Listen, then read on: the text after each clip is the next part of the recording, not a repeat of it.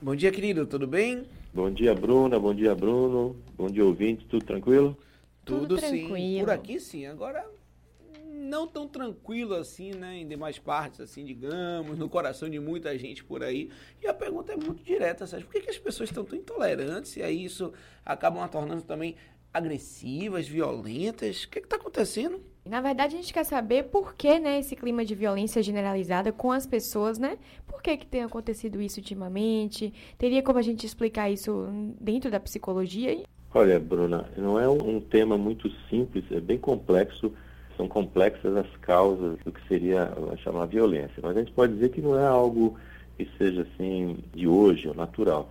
Se você for olhar em toda a história da humanidade, a gente está sempre com eventos violentos. Uma linha de pensamento vai colocar exatamente que essa violência ela é inerente ao ser humano, que seria o lado irracional do animal.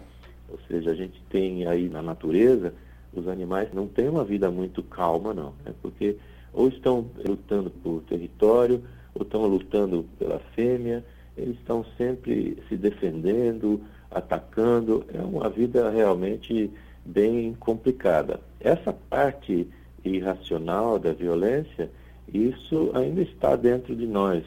Então, a gente precisa, claro, com a parte racional, desenvolver uma habilidade que é exatamente a habilidade de perceber que existe o outro e que esse outro, além de existir, ele pensa de forma diferente e que e pode ser completamente, essa forma diferente pode ser bem oposta à nossa.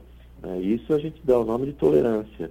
É a gente saber que o outro existe, é aceitar esta opinião do outro como sendo é, genuína, eu posso discordar da opinião do outro, mas ser genuína.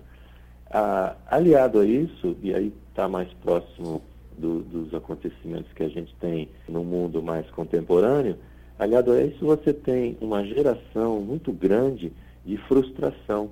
As pessoas têm hoje desejos muito grandes, em termos materiais principalmente, no sentido de que muitas coisas do mundo maravilhoso são colocadas, a grande maioria das pessoas não tem acesso a tudo que é disponibilizado num mundo fantástico e maravilhoso, apresentado na TV, apresentado nas redes sociais.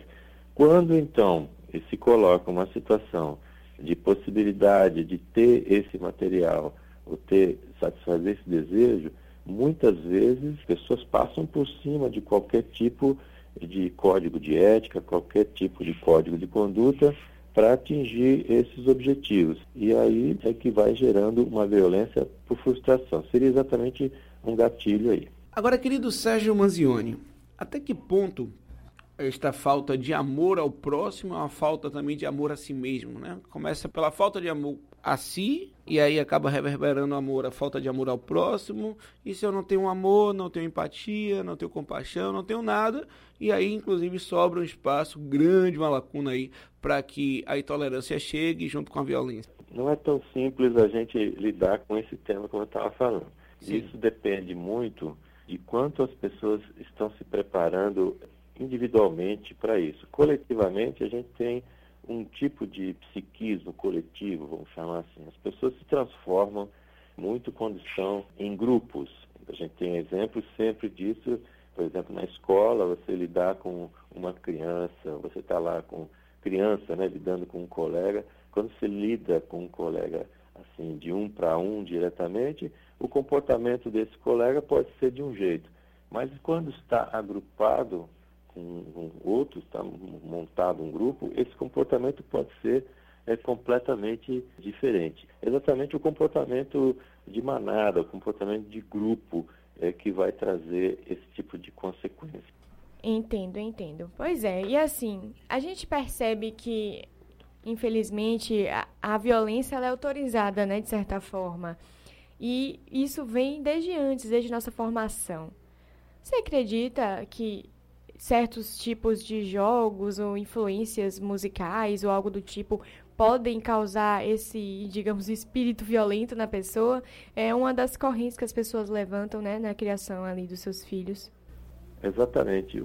Alguns vão dizer que isso é inerente, como estava dizendo antes. Outros que vai ser uma capacidade colocada ao longo do tempo.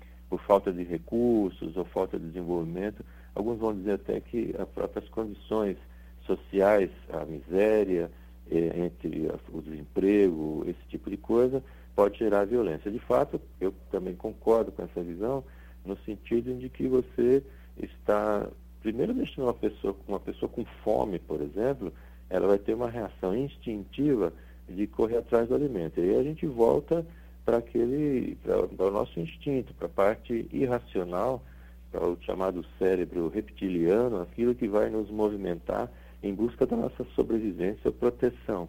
É? E já em outros casos, por exemplo, o desemprego, ele já traz outras consequências aí psicológicas, essa pressão psicológica em que a pessoa tem que correr atrás do sustento da família e, e além de outras questões mais sutis, como status ou como poder ter dinheiro para comprar e atender aos seus desejos mais materialistas.